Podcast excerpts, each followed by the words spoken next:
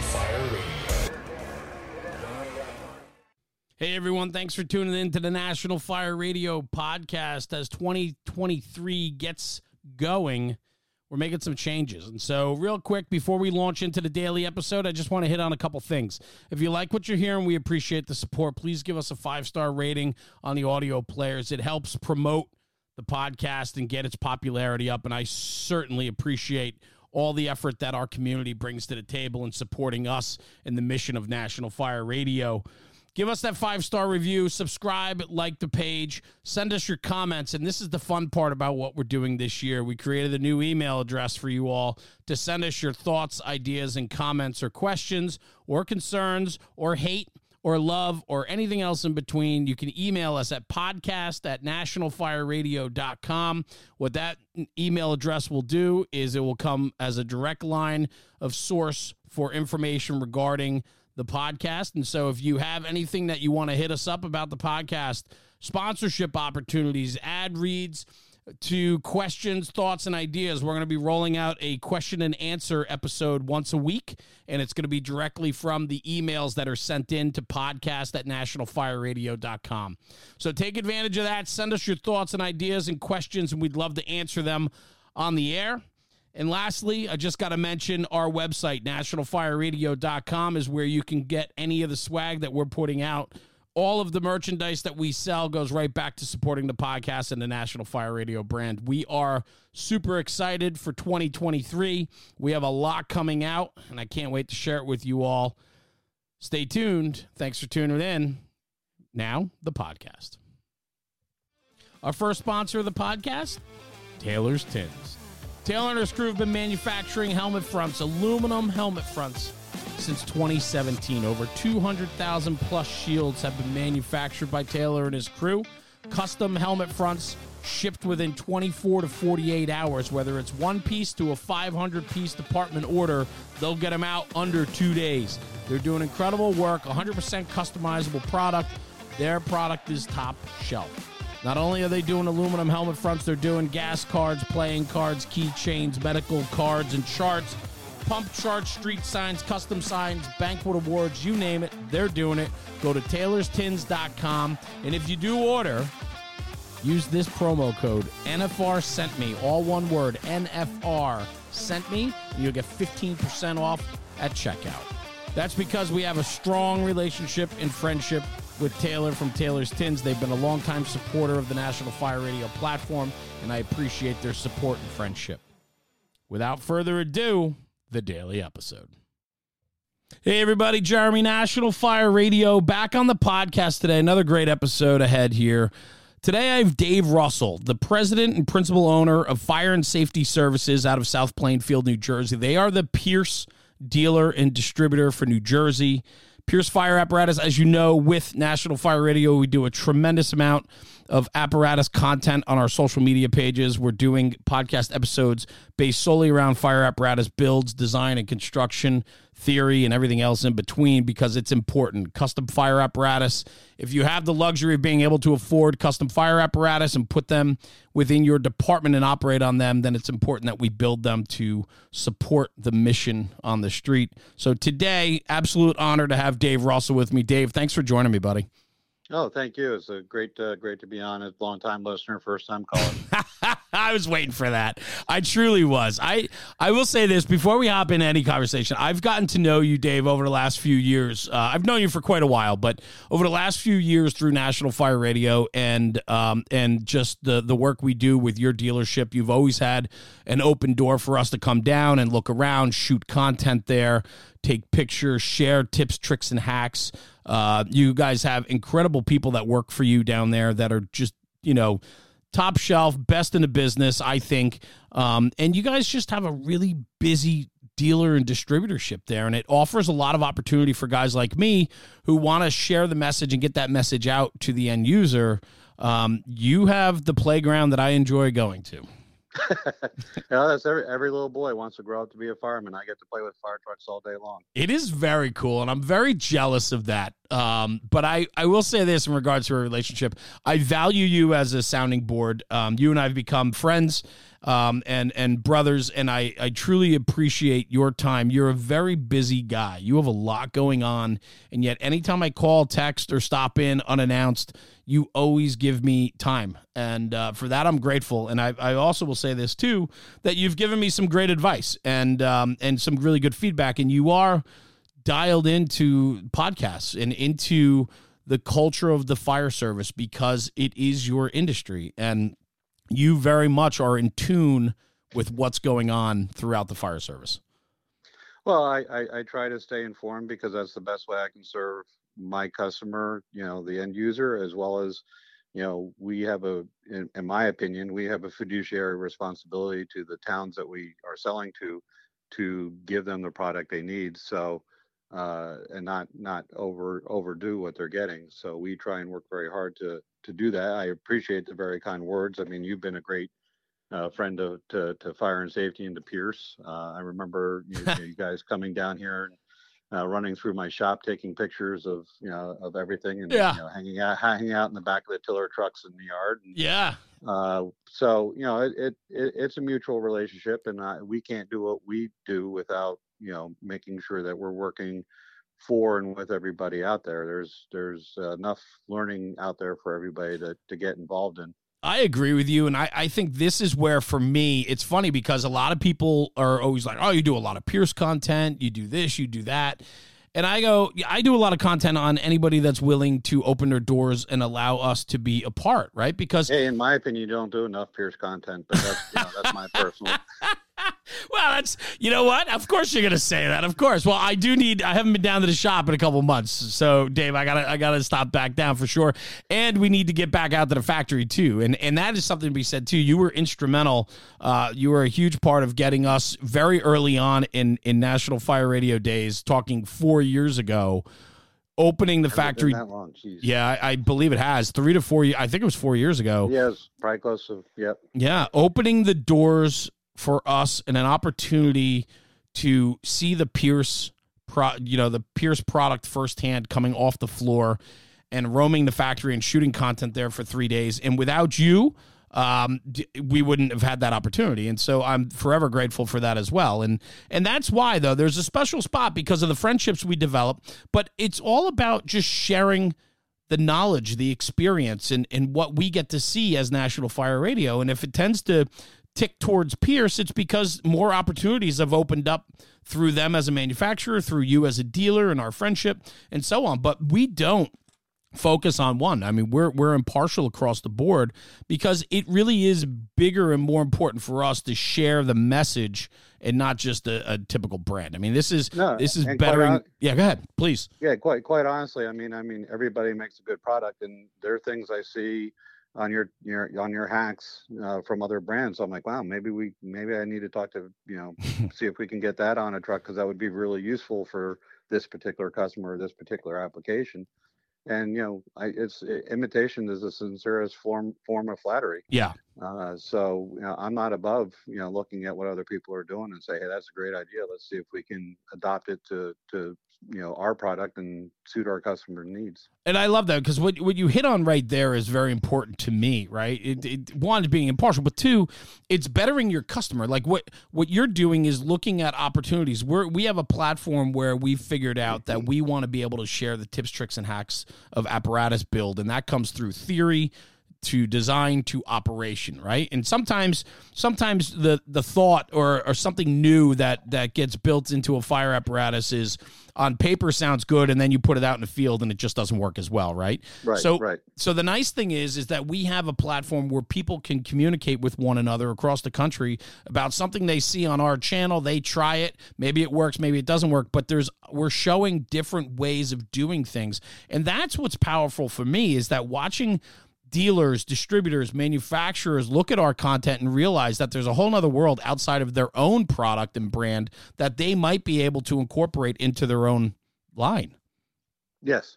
Yeah. And, and, and and we've done that. I mean, we've we've seen you know some things that you know out at FDIC sure. or other shows that are out there, and you know say, hey, you know that's a that's a good idea. Uh, one of my favorite parts of of walking around or, or being at FDIC is not only catching up with the customers and catching up with the the industry folk, uh, is to walk around and see what else is out there. Uh, Yeah. You know, I'm usually not invited into too many of our competitors' booths, but uh, you know, I do. I you know, from a distance, I can pick out you know a couple things, or you know, I know enough people in there where I can ask a question and kind of you know they'll let me take a peek at something. I'm not there to to reverse engineer anything. I'm just there for my own curiosity. I mean, I rode for for 12 years back in the in the 90s and early 2000s and Yeah. uh, you know it's, it's i've been around the fire industry for my whole life so it's something that's in the blood and you know anything that we can do to make make the world better for the fire service is what it's about and that's why i love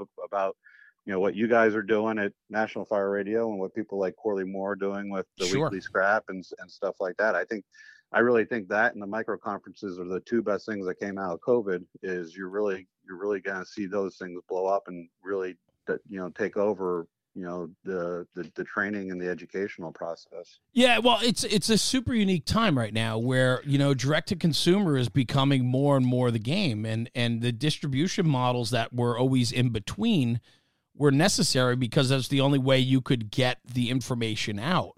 And now more so than ever, direct to consumer is becoming a much more bigger part of delivering content, information, and really, you know, educating the fire service about what's out there. And and so I think you're 100% right. And and I've talked to, about all this at length and I know you and I've rapped about all this stuff too a couple times, but you know, there is tremendous potential and and and potential in the market that um, you know, to capitalize on. And I think that goes to what you were talking about too when when you're at shows and you're looking at fire apparatus you're looking at maybe the competitors models or or design features that were done on a on a competitor's brand.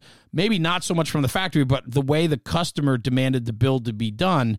And that gets your creative juices flowing too. But there's also plenty of business in the world for everybody right? Like i i am i'm a firm believer that relationships matter I'm a firm Oh, believer that sure. you know mutual respect for brands and companies. There's plenty of room for all of them, and if you have a good product, people will buy your product. And there's always going to be competition, but competition is very healthy because competition promotes growth. Definitely, definitely, I, I agree hundred percent. I mean, uh, you know, you look at New Jersey. There's typically 140, 150 fire trucks this year. It's a little bit uh, larger because of what I'm calling the truck inflation with the lead times. Yeah, Uh, but you have a set number of trucks sold in New Jersey, and uh, while we don't have an easy way of tracking it because there's no fire truck registration designation, uh, everything's usually MG or CG plates. right. Uh, there, there, there. Oh, there's ways of kind of figuring it out. Um, so there's there's a set market, and you know if to have to sell all those trucks, that would be insane. Um, you know, uh, I I get along with uh, the other dealers in this Sure. for the most part. You know, sometimes we agree on things, sometimes we don't, but there, there's there, Right. there's en- there's enough work for all of us, and there's enough room. And quite honestly, the the, the other manufacturers make good product. yes, Um, right. It's it's a lot of it is is what is it designed for? Is it designed for to be a 20 25 year truck? Is it designed, you know, to really give you that hardcore 10 to 12 year lifetime or the 15 to 17 year lifetime? Uh, and that's really you know the main differences in my opinion between the trucks is is is how is it designed for its lifetime? Uh, Yeah, yeah. I, I interesting about you, and this is what I really like is that this isn't like a, a second life for you. Like this is you grew up in this. I mean, you right. I mean, your father was heavily entrenched in the industry, and then you came in uh, with your father, right? And and here you are pushing forward a massive, growing dealership. And talk to me about your roots in it, and and like kind of like your your beginnings of what it what f- custom fire apparatus market looked like to where it kind of trended and where we are today. Well, I got my my involvement in the fire service when uh, when I was a, a toddler. My dad joined uh, the Metuchen Fire Department, uh, all volunteer house in uh, about when I was nine months old. Yeah. So while while it was never that we we hung out all the time at the firehouse, it was you know we would go down when he had truck check, uh, hang out at the firehouse, put Mhm. on the old leather helmets and uh, the hip boots, and Love you it. know walk around with their head tipping over because they were the old real leather helmets where you know you would you would you know fall over if you didn't have a strong neck. Um, you know those were the days with you know they had a 54 uh, Mack aerial with open top. They had a couple 70 Mack CFs uh, in the station and I things like that. And you know, it, those, those were special times because I mean that was it was not just the fire department, but it was family. So uh, when I joined the fire department in '90, I really didn't have a I didn't have pine to join the fire department. Um, my goal uh, was to be more like my grandfather, who was an attorney. Got it. Um, uh, I actually joined the fire department, then went to law school. Uh, and then after a few years, I realized uh, the the way my grandfather practiced law and the way the law was being practiced uh, in in this day and age wasn't the same way. Got it. Um, so my dad was uh, the company was growing. Dad needed some uh, more people on the administrative level, and I said, "Well, if you're serious uh, about this, you know, I'll I'll move over because the law isn't what I want to do anymore." And Yeah. uh, so that's what I did, and um, we started doing that. Um, he took over the, the dealership from Walt Runyon, who founded it in 1964. Uh, he took it over in 82. I made my first, first trip to the Pierce as a high school sophomore. Wow. Okay. when when they were starting to everything was handwritten back then so uh, they they started to computerize it and that had been my first job when dad took over was to take the the old handwritten specs and kind of break them into little segments on the our home our brand new home computer back in 1983 Wow. That's cool. and uh Was Pierce that Apple Apple IIe? it, it Apple was an- IIc? It was, it was a it was an Epson computer using Peachware Peachware software. I have no idea what it, what that even is. Like that's my exposure to it at that age. But anyway, that's funny, man. Let's put it this way: I had to learn how to. I he had me take a, a basic and MS DOS class. Oh my just so I gosh. could learn how to Yeah. type into some of these things. Uh, so you know, I went out there and you know we we kind of explained how we did it, why we did it, and you know, Pierce came out with their own system about four years later. Yeah. And But uh, Pierce you know, as a Pierce as a manufacturer at that time in the early '80s, early and mid '80s, was a small mom and pop manufacturer, wasn't it? Yeah, it, it, it was it was a small small organization. Uh, everybody was chasing E1 back then. Yeah. E1 E1 was the the be all. That's who everybody aspired to be. Got it. Um, we uh, at that at that point, Pierce had just started doing their own cabs back in the late 70s. 79 was the introduction of the original Arrow cab, uh, followed by the Dash and Lance cabs in the Sure. early 80s Sure. and uh, that's when Pierce really started to take off from the you know 100 200 truck level to like the 400 truck level Okay. and uh, you know from there it kind of you know just blew up um, Doug Ogilvy took over uh, from the original owners uh, at Pierce and he really just had this great growth mindset Yeah. and uh, he took it and he he knew everybody i mean if if if I recognize the in- name. I mean, I don't know if I, I, I don't. Is he still with the company Uh, today? no, Mr. Ogilvy uh, passed away Okay. uh, a handful of years ago. Okay. Um, shortly after, shortly before, shortly after Pierce's hundredth anniversary. Okay. so, Got it. Uh, Got it. So about ten years ago now. Mm. Um, but he was able to, um, you know, take that company to that next level. He had a vision, and he brought in the right people to to execute it. And uh, you know, I remember the day that we announced that we had more sales on that year than than E1, and it was like, holy cow! You know, what do we do now? And you know, Pierce has worked very hard to maintain the, uh, you know, the the uh, you know introduction of new products, introduction of new features, and uh, really try and focus on really keeping that that that uh, you know mindset of originality and and Yeah. the fire service in mind. I, I mean, I think about it. I mean, we're only talking 40 years ago. Like when, when you put that in perspective, right? Like it's not a long time because I know, like for me, I mean, I'm I'm going to be 46 in two weeks. And I'm like, I still feel like I'm 25, except for like Saturday and Sunday mornings. But I, I will say this: like 40 years is not a very long time, and the the amount of technology change within that time from you learning and coding DOS and working on a you know an offshoot first generation computer to where we are today. And from where fire apparatus were i mean my first exposure to pierce was an 87 uh, first four door chassis that i ever rode in. It was an 87 pierce arrow. And um, and that's when my department went from seagrave to pierce.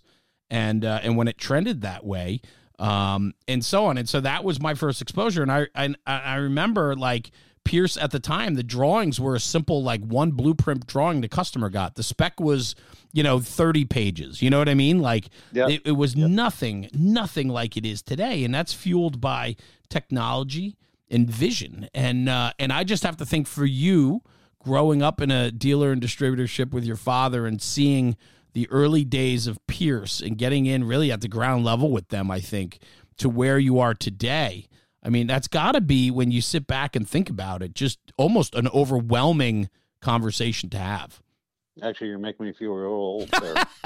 so, that's my shot back at you. So yeah, that's good. I, am going to keep poking you a little bit more today, but no, we just we we just had our Pierce uh, annual sales meeting uh, literally just got back yesterday from it, uh, and we were recognized for our 45th year wow, uh, with cool. Pierce uh, as a Pierce dealer. Um, I haven't been there the entire time. no, I get it for for for a lot of it, um, but it, it, it is amazing, and you know the neat thing, uh, and uh, I, am sure this is the way with other organizations is. Uh, you know, I was counting the room. You know, we were we had a you know pr- principals gathering, and I was counting in the room how many second and third generation owners like myself. That's cool. Uh, were involved. Yeah. Where, you know, we all grew up in this industry. We all started coming out when we were kids and college, and uh, we've all done everything from, you know, sweeping the floors in our shops when when we were first starting out to to where we are now, and uh, you know, just seeing the growth of the of the industry. Um, and seeing some of the growth of some of the other you know companies that are out there you know the, the consolidation that became, you know, the Rosenbauer Group, um, you know, and seeing some of the other things and you know the cycles that we're we go through between sure. uh, the industry. It, it, it, it's neat to neat to have been a part of it know, it's always wondering where it's going to go next. I love, I mean, I love that second generation, third generation conversation because that was my family business too, right? I had a family business outside of doing National Fire Radio and a firehouse and everything else, family business. And, and, you know, it was my father's company and he started it and so on. And since then, we sold as a second generation company. We, we sold. We were going into second generation ownership and we ended up selling to a third party. But I think it's important because, like, when I came up through the company, I I had every position within. I, I came in at eight years old and was a stock boy, uh, packed the trucks, packed boxes, pushed a broom, and you work your way up. And I wore every hat in that company up until the day that I was running the daily operations of the business. And I for and I guess where I'm going with this conversation, Dave, is like two things. One, how's the job trending today, young or old, right? And two, with the multi generational people, the foundation are there a lot of is there a lot of longevity still in this job if there's young people coming in? Are we seeing i know the older you know a lot of the salesmen are older if you will at least the ones that i know and they've been doing this a long time and i look at like what the next generation looks like and how technology in that new generation plays a role versus the way things have always been done. It, it, it uh, you know it's it's the same as it always has been. I'll, I'll say it that way. Mm. When I, when I first got in, you know, my dad had a lot of guys who I thought were old as hell. Um, yeah, yeah, yeah, yeah, now yeah. yeah. Now, they're my age or a little bit older. Um, but they, uh, they, you know, they were the ground floor.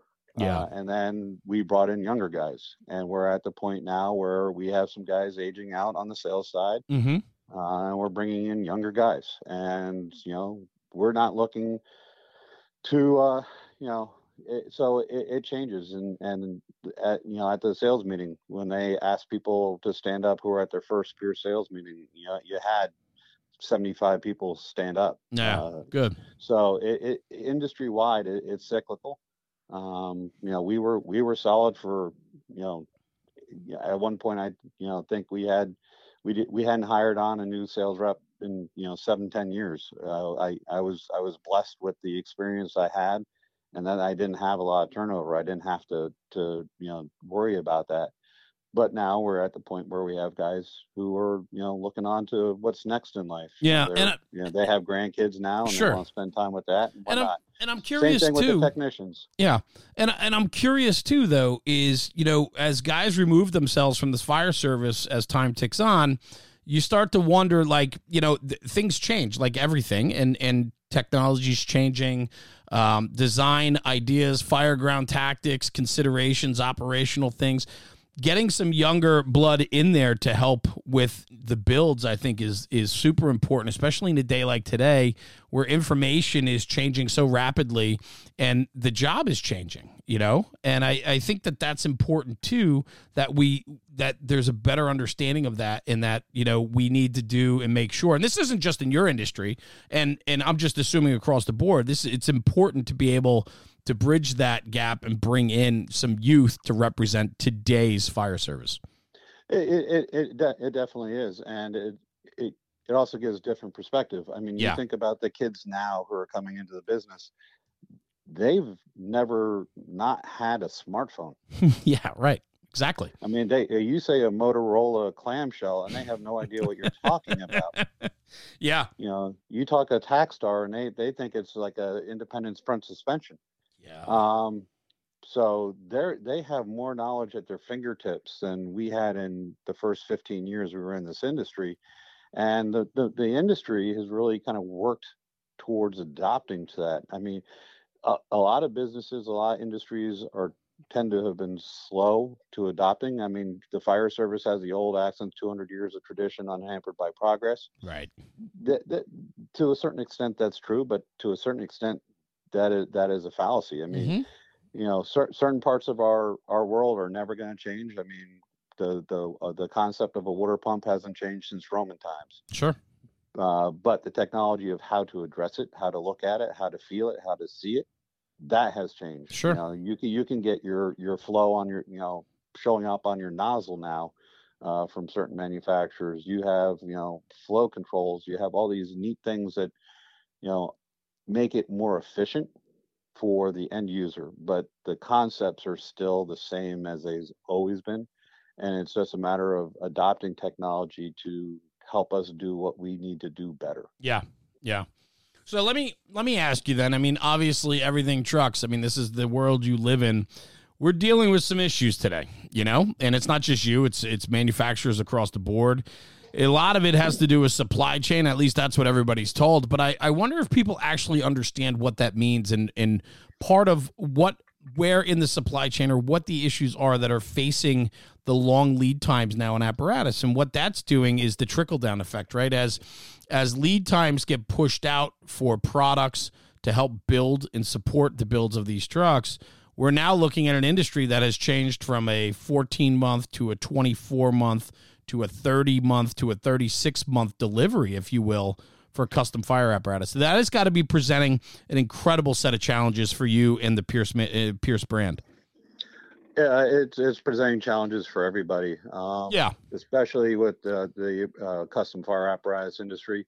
For a lot of the products that we're uh, that we're in need of, we're competing against the Freightliners, the Peterbilts, uh, the Kenworths, the International so we're looking at the same axles, we're looking at the same wiring harnesses. So the fact that those industries are backlogged and means our industry is backlogged. Sure. Um, and it's not necessarily that they can't build it. They, in a lot of instances, they can't get the parts from their second tier or third tier supplier, either because of chip shortages, which is still, you know, not as big of a factor, but it's still a factor, or they mm-hmm. can't get wiring harnesses or uh, axle components, or they're missing the manpower. Uh, one thing that COVID did is it drove a lot of the smaller organizations that supplied a lot of subcomponent parts. It drove them out of business, yeah. or a lot of people decided they were done and they were retiring. Um, so a lot of people that used to supply us, uh, supply the manufacturers, aren't there anymore. So Uh, it's coming up with alternative solutions. It's coming up with alternative plans. Uh, some of it is, you know, the foreign markets. Um, you know, the the demand for uh, precious metals yeah. is, has went through the roof. That's right. The situation in Ukraine, you know, Ukraine, you know, it's a breadbasket for for uh, certain minerals and and and valuable precious metals. Um, so you know, there's a whole uncertainty there. So people are hoarding uh, what they have because they don't want to give it up. Um, so there's all sorts of factors that are doing it. And it's like peeling an onion um, through FEMSA. Um, we've been working, our government affairs committee has been working uh, with FAMA, the Fire Apparatus Manufacturers Association, uh, to kind of help uh, identify some of these uh, these points of issues and, and kind of come up with solutions that we can, you know, try and help uh, ease some of these these pain points. Yeah, and uh, so you bring up a very good topic because I wanted I wanted to get to that FEMSA, right? The Fire and Emergency uh, Manufacturers and Service Association. You're the president. You're the president of the uh, board of directors for that organization, um, and I think it, the importance of that because when you bring that up and you talk about your government affairs committee, it allows for manufacturers and people embedded in the in the industry to work together as a greater collective whole to find solutions to help each other out, right? Because that's where collaborations and relationships matter most, right? Is, you know, we all have our own businesses and we all are competitive and we all want a bigger piece of the pie, if you will, but there are bigger issues at hand that requires a united front. Am I wrong on that? No, no, that's a that's a big part of it, and a big part of it is to advocate for the fire service um, you know, we go down every year uh, during the CFSI uh, Congressional Fire Service Institute right.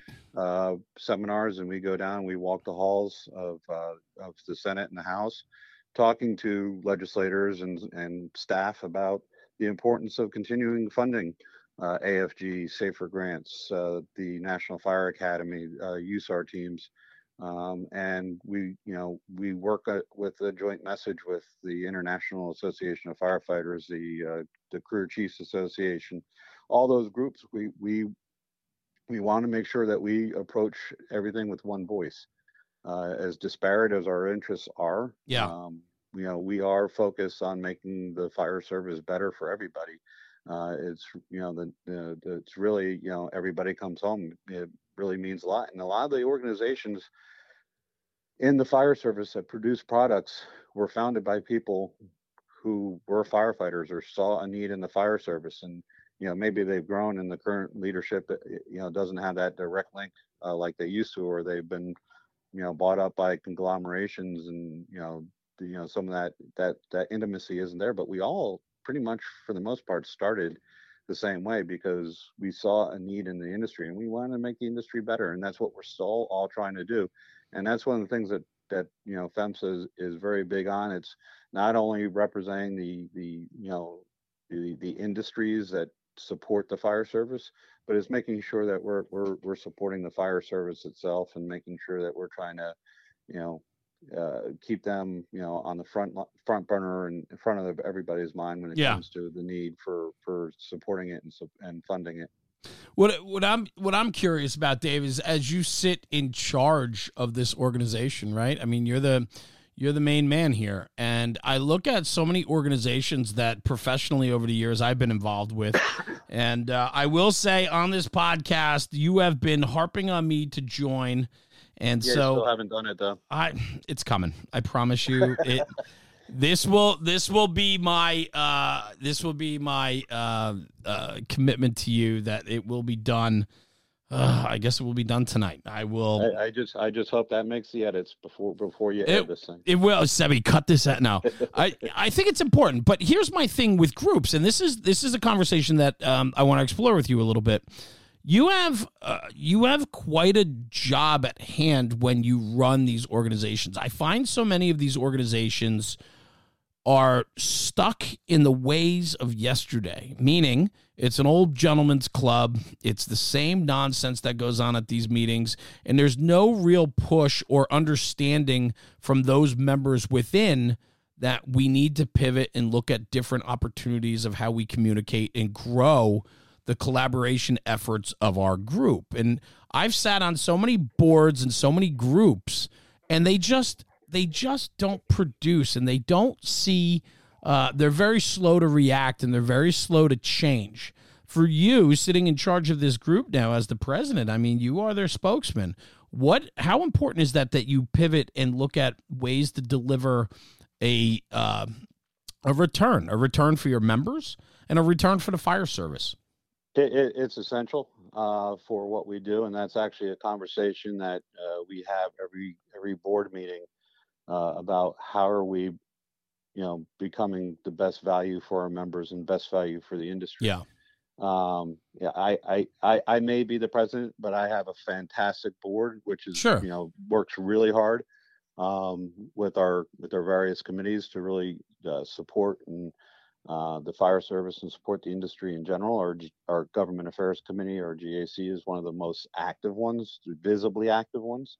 But a lot of our other committees uh, are doing a lot of great things behind the scenes, uh, trying to you know get that information out there.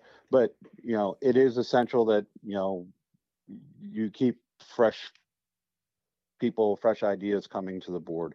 Um, one of the things that you know we've been blessed with is is you know having people who are interested in joining the board and and, and joining our committees and, and taking an active part. And that's one of the things that we encourage and you know we're we're constantly talking about in our in our annual meeting in our different times that we get together is the importance of new ideas and trying to you know make sure we're um, we're encouraging that and the, Yeah. the, the industry is trending younger um it's it's it's taking time. I know i'm i'm you know getting to that age where i'm i'm more of a dinosaur than a young buck anymore. Um but uh you know i that's one of the reasons why i make sure i i listen to all the things i do i listen to because i i take great pride in um surrounding myself with people who are smarter than i am which I'm isn't the same really way. all that hard which isn't really that hard to do sometimes but- Well, that's what I uh, say. I mean, I get to talk to guys like you, man. You come on, you kidding me? Like I'm just a fly on the wall here, listening to just great information given. I love it. so I, I i i i work hard to make sure that you know i'm listening to what you know the diversity of opinion out there i don't pretend to know everything Yeah, um, but my job is once we have the debate to digest it to get consensus and then and then move the, the, the organi- organization forward. Uh, and that that's not just at FEMSA, that's you know with fire and safety too and Sure. with everything i'm involved in. So i try my best to to keep the diversity of views out there. Um, you know i i i to, to say that i've never changed my mind on an issue would would be silly because you know everything everything changes the world changes and Sure. adopts and so it's uh it's something you have to be cognizant of and that's something that we definitely are cognizant of we're with FEMSA right now, we used to have what we called caucuses, where you were assigned the seg- the group that you were um, going to be a sub member of. Like for me, a dealer distributor. right. Uh, okay. We're, we're we're doing it so that you can have the option of what group you want to be in. So if you're a dealer distributor uh, of you know PPE equipment, you can sit in on the PPE group as well as you know if you bring someone else someone else from your organization can sit on the dealer distributor group. It's going it's more open to uh, the people's interests rather than us telling you what what group you're going to be in Yeah. No, and I I think that's that's kind of what I wanted to get. So this just give me the breakdown. Who who would join this organization? Because I'm sure there's going to be people listening going like, well, who who what what benefits? Who who would be a part of this group? Who's part of FEMSA? anyone in north america um, who uh, has a, uh base operations in north america can be a member uh, if you serve the fire and emergency industries that goes from anywhere from dealer distributors like myself to uh, the manufacturers of uh, ppe to uh, the guys who supply the materials to the manufacturers of ppe to water flow people. IDEX is a member, Waterous is a member. Um, you know, to we have people who specialize in fire insurance for the fire industry. Yeah. They're members. We have uh, the the multimedia entities, uh, social media groups, uh, Mhm. and Clarion and and Praetorian and Right. you know all those all those groups.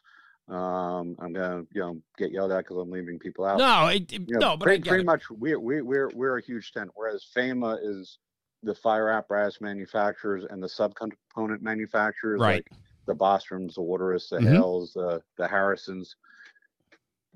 You can join FAMA and join FEMSA, but not everyone everyone in FAMA can join FEMSA, but not everyone in FEMSA can join FAMA. Yeah, right. I got So- it. So what I look at then is the collaboration efforts and the ability to network and to meet people uh, within these groups. And I, I think what's important too, and it should be said that this is a very active group, right, Dave? I mean, you guys are consistently uh, meeting, working together, um, and and doing something that's better for all of us, the firefighters, right? I mean, this is an active group. So if you do become a part of it, you become part of that, the activity that is bettering our fire service. Yes, uh, we, the board meets monthly, uh, if not more often, depending on what's going on, and, and we, we're trying to get the individual members involved in these subgroups. Uh, and, you know, they meet regularly and, you know, we, we definitely strive to, to make sure and get our message out there through the, our social media platforms, uh, about what we can do to help not just the fire industry, but the fire service. Got it. Uh, Where do you find time to do all this? I was just curious on top of everything else that you do.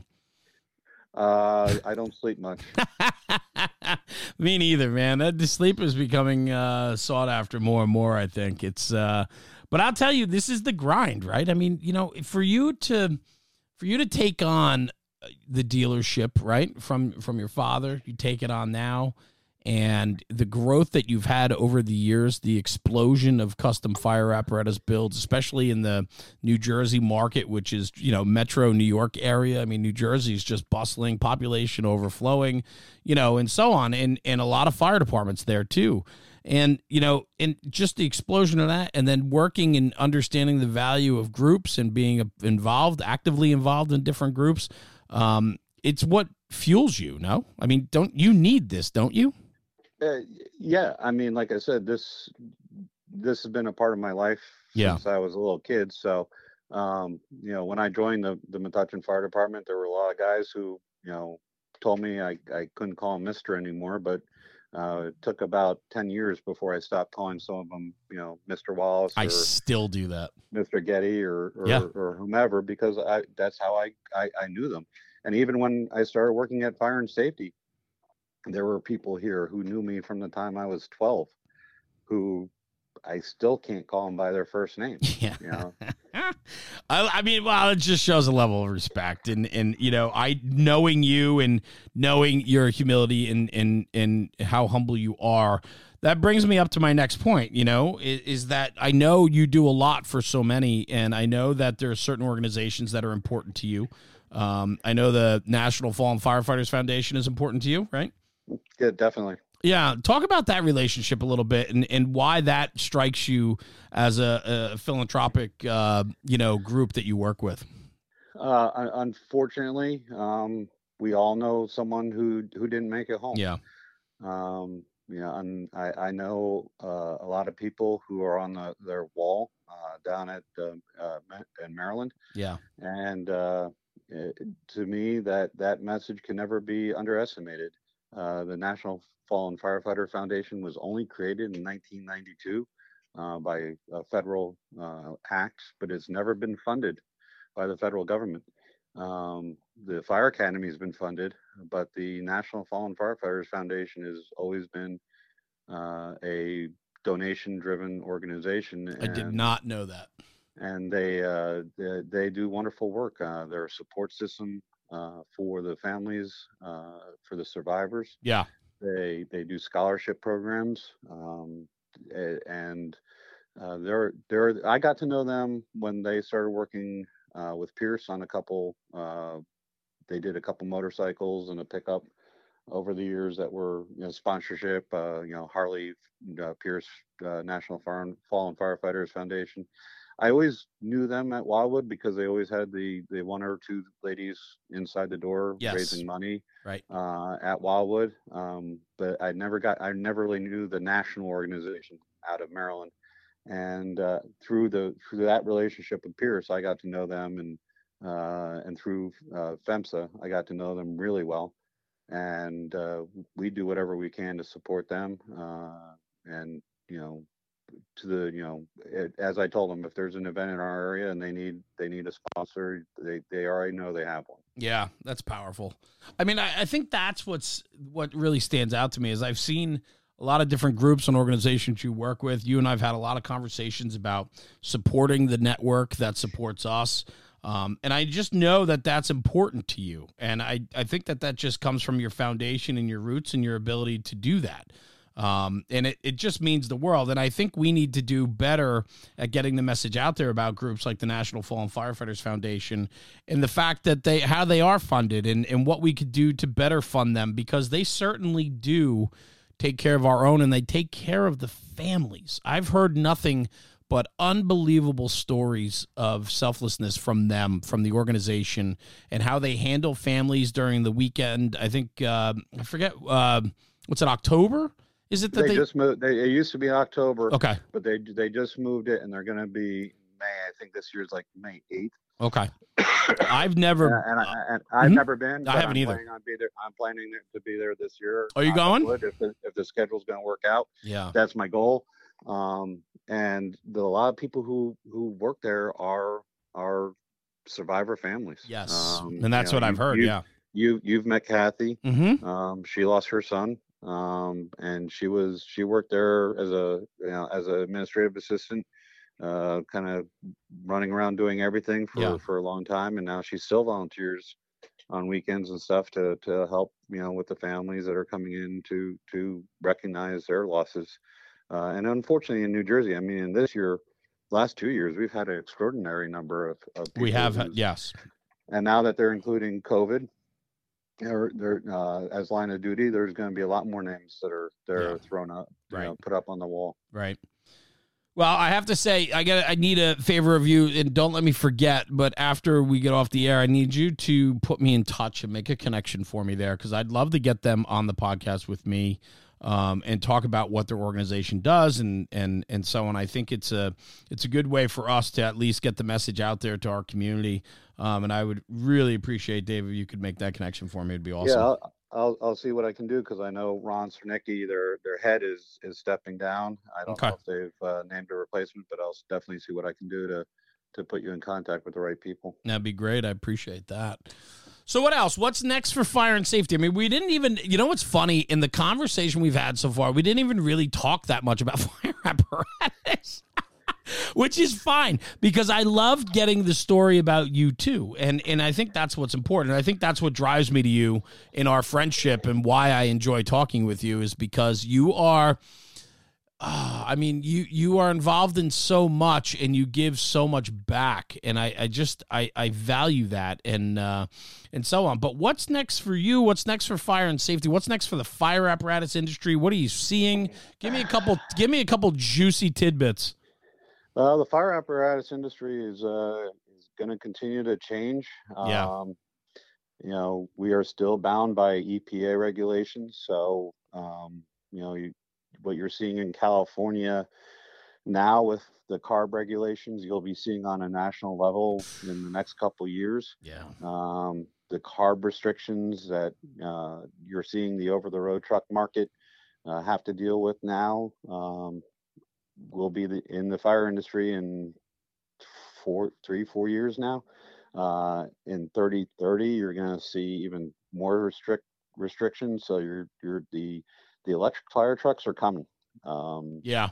whether we think it's a good idea or a bad idea, um, they're they're going to be coming because the EPA is going to force it. Well, they're uh, pushing. They're in- pushing in that direction. industry. Yeah. Uh, so you know, it's it's going to be that's going to be a hard part for New Jersey to to swallow because our infrastructure uh, is not set up for that Right. kind of draw. Yeah. Uh, and that's going to be a, a, a big bite for municipalities to have to absorb is especially in, in some of the older cities up in Bergen or Hudson or, or Well- Essex counties um, to, to, to upgrade the, the, the old firehouses.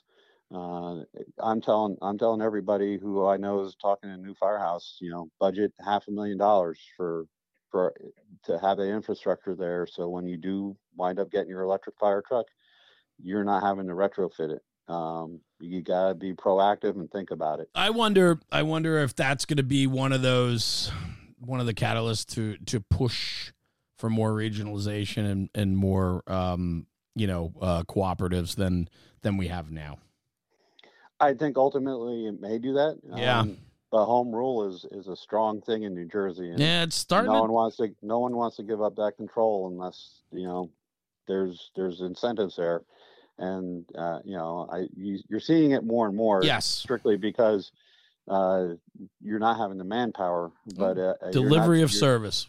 It, it you, you're not. It, you're going to see more municipalities seeking it out because of the cost of operating. Yeah. Yeah, and I think so. And I think that's part of the strong arm of of making some changes here. And sometimes, you know, into the detriment of the fire service, you know, sometimes we get too stuck in our in in steeped in what we know and and not what's available to us. And sometimes we need somebody to kick us in the ass and put us in a trajectory to make some change. And uh, whereas I would love to institute change on our own terms, it's sometimes uh, our people just don't want to do that, and we have to be told. And uh, I'm just curious as it comes down. And I don't, I'm not overly familiar. I'll be honest with you. I'm not overly familiar with all the uh, the EPA standards you're talking about and what's coming. But I do know that you know, I mean, you got to be living under a rock to know that electric vehicles and and in to know that you know we are trending that way for everything. Yeah, the uh, the restrictions, the the CARB restrictions, you're you're looking at bigger and bigger uh, DEF systems, uh, after treatment systems that Mhm. are you know making it uh, more. it- It's going to it's going to be harder and harder to be operating diesel engines as these regulations keep moving on.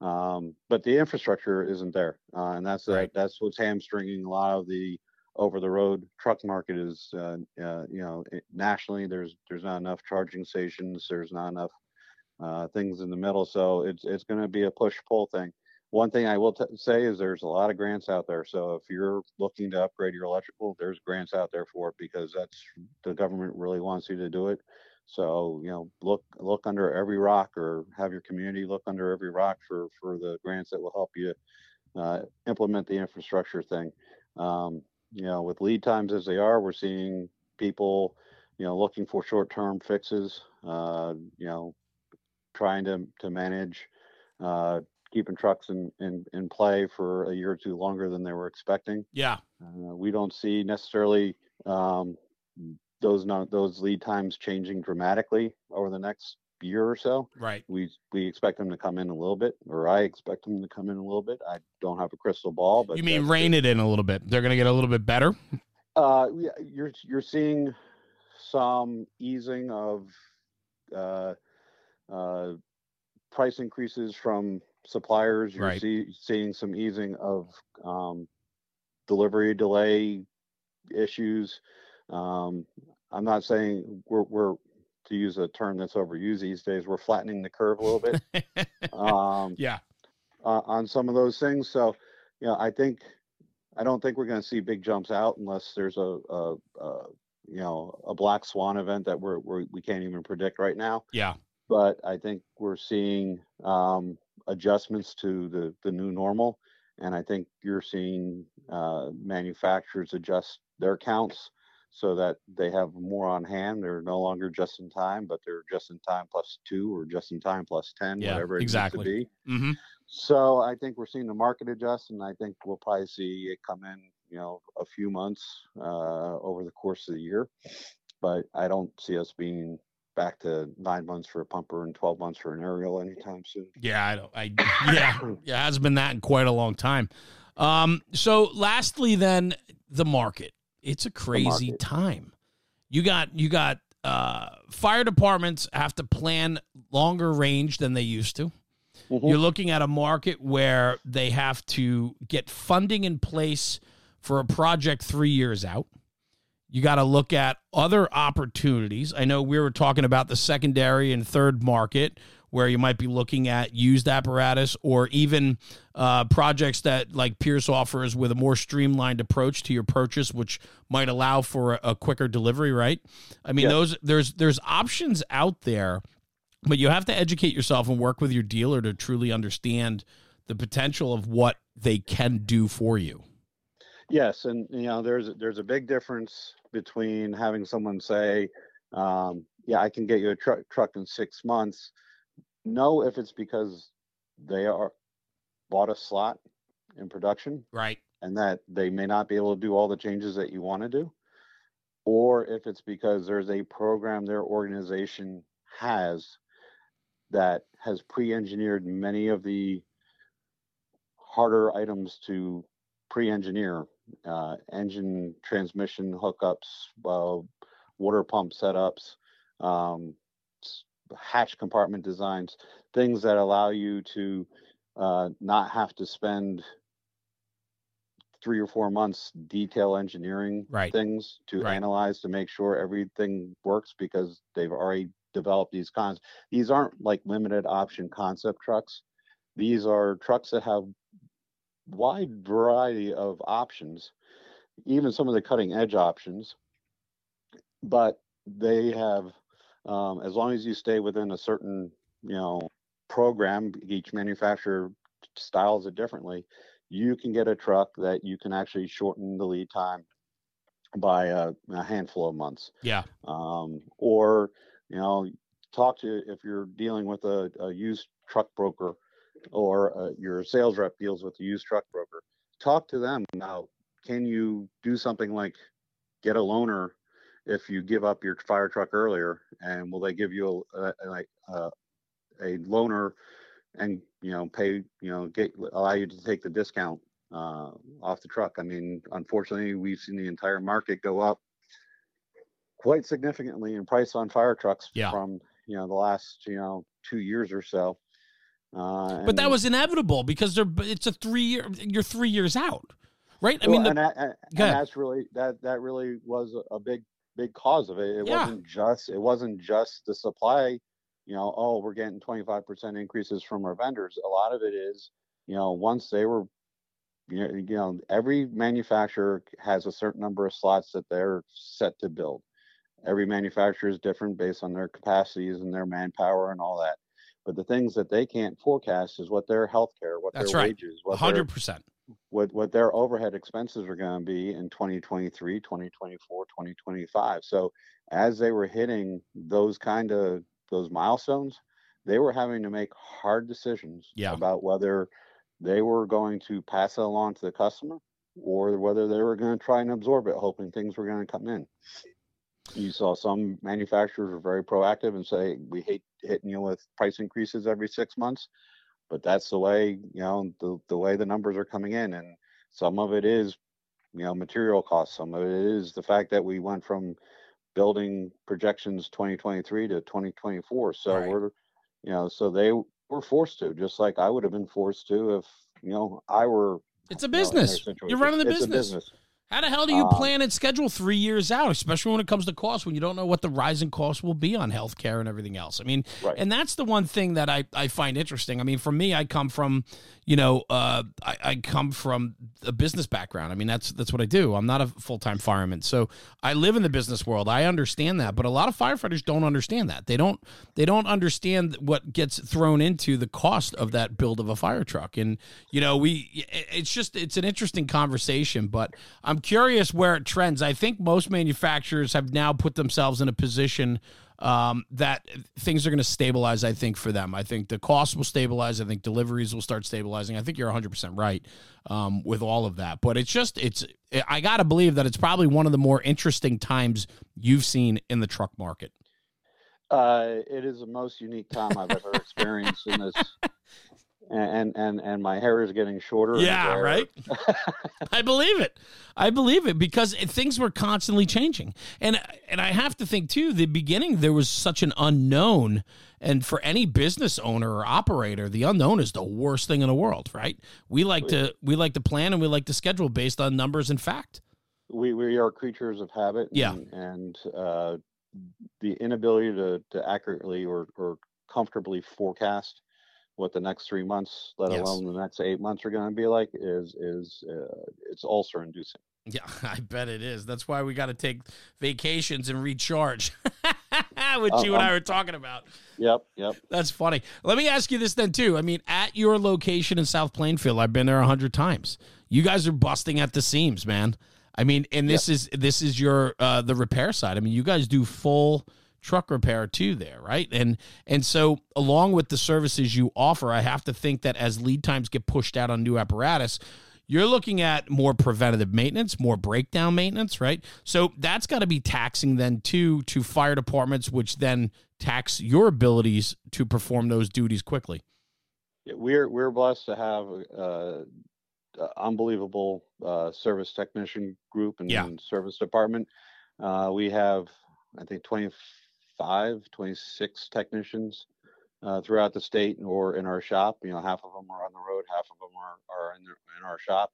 And, uh, you know, they, they've been, they're bending over backwards. My parts department has done a fantastic job finding parts. Um, sometimes it's not easy. Uh, sometimes the lead times we're, we're shocked at uh, to get things that to keep these trucks in service, but we are being asked, you know, trucks that weren't expected to be in service another two years, we're now having to Yeah. help nurse them along. Yeah. And and Sean downstairs and, and John Thompson in our service office, uh, they might not always do it with a smile, but they're you know they're you know, and they might do it with a sarcastic uh, uh, feedback to me about uh, It wouldn't be any other way, Dave. You kidding me? about how things go. But I uh, love that. uh, they uh, they they they uh, I gotta say those guys care more. Uh, they they care about each and every fire truck that comes in here, and they want to make sure it goes out so that it serves the people the right way. You know, as we always say, it's you know we treat treat every truck like it's responding to our homes because it's responding to someone's home. Yeah, and I and I think that's a great way to start to wrap this is that you know the the guys that are working on behalf of fire and safety and providing the opportunities and repairs and new sales for fire departments and so on they they really feed off of you because you're the you're the leader of the ship and uh, you know the captain of the ship if you will. And that is I know how you feel and how passionate you are about what you guys do and how important that is. And I I see that every day. And that's why I truly value you as a friend and a mentor if you will because I I just I see firsthand. I've been a part of many different dealings with you and it's always been about the betterment of the job and bettering firefighters, fire departments, and and ultimately the fire service. And so for that, I am grateful, and I'm grateful to call you a friend, Dave. Thank you so much for joining me today on the podcast. I truly Oh. appreciate it.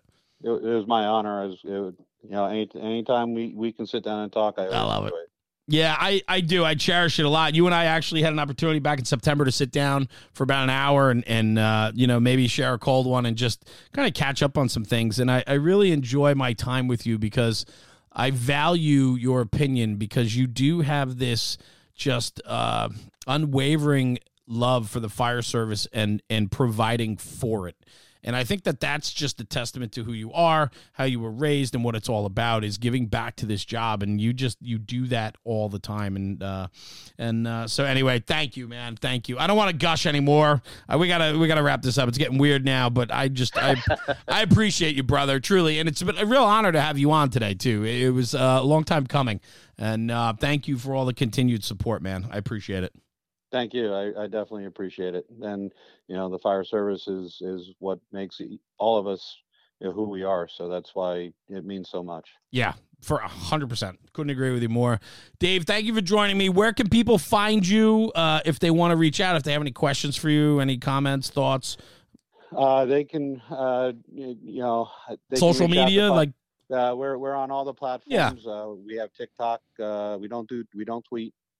uh, we TikTok, Instagram, Facebook, LinkedIn. Uh, you know, www.f-ss.com is our, our our webpage. excellent. Uh, there's a contact us through that, uh, or they can uh, email. Uh, I'll give the generic one: sales at f-ss.com, Cool. because that goes to myself and a bunch of other people. So, Yeah. so well, so be polite because there's you know Yeah, exactly. And we'll put the links in the uh, in the narrative of the podcast. But Dave uh, Dave Russell from Fire and Safety Services out of South Plainfield, New Jersey. They are the Pierce manufacturer, dealer, and distributor in New Jersey. Dave, thank you for joining me today, buddy. Appreciate it. Thank you. Cool. Thank Don't you. go anywhere. Stay right here. I'm going to sign off, and then I'll come right back to you. Okay. Guys, thanks for tuning in for another episode of the National Fire Radio podcast today. Dave Russell, a friend, a mentor, somebody that I look up to and bounce things off of all the time. He puts up with my crap, and I appreciate him for that. Thanks for tuning in. Take the conversation you heard today, take it back to the firehouse and talk about it because when we talk about the job, we're making the job better. We'll see you at the next one. Thanks for tuning in. If you got any comments, questions, or thoughts about this episode or any other podcast that you hear, you can email us at podcast at nationalfireradio.com and we'll take that in. We'll read it, we'll look at it, and we'll bring it back out onto the air and revisit any comments or questions that you might have. So, podcast at nationalfireradio.com is your direct line to the podcast. We appreciate you tuning in. We'll see you at the next one. Jeremy, National Fire Radio.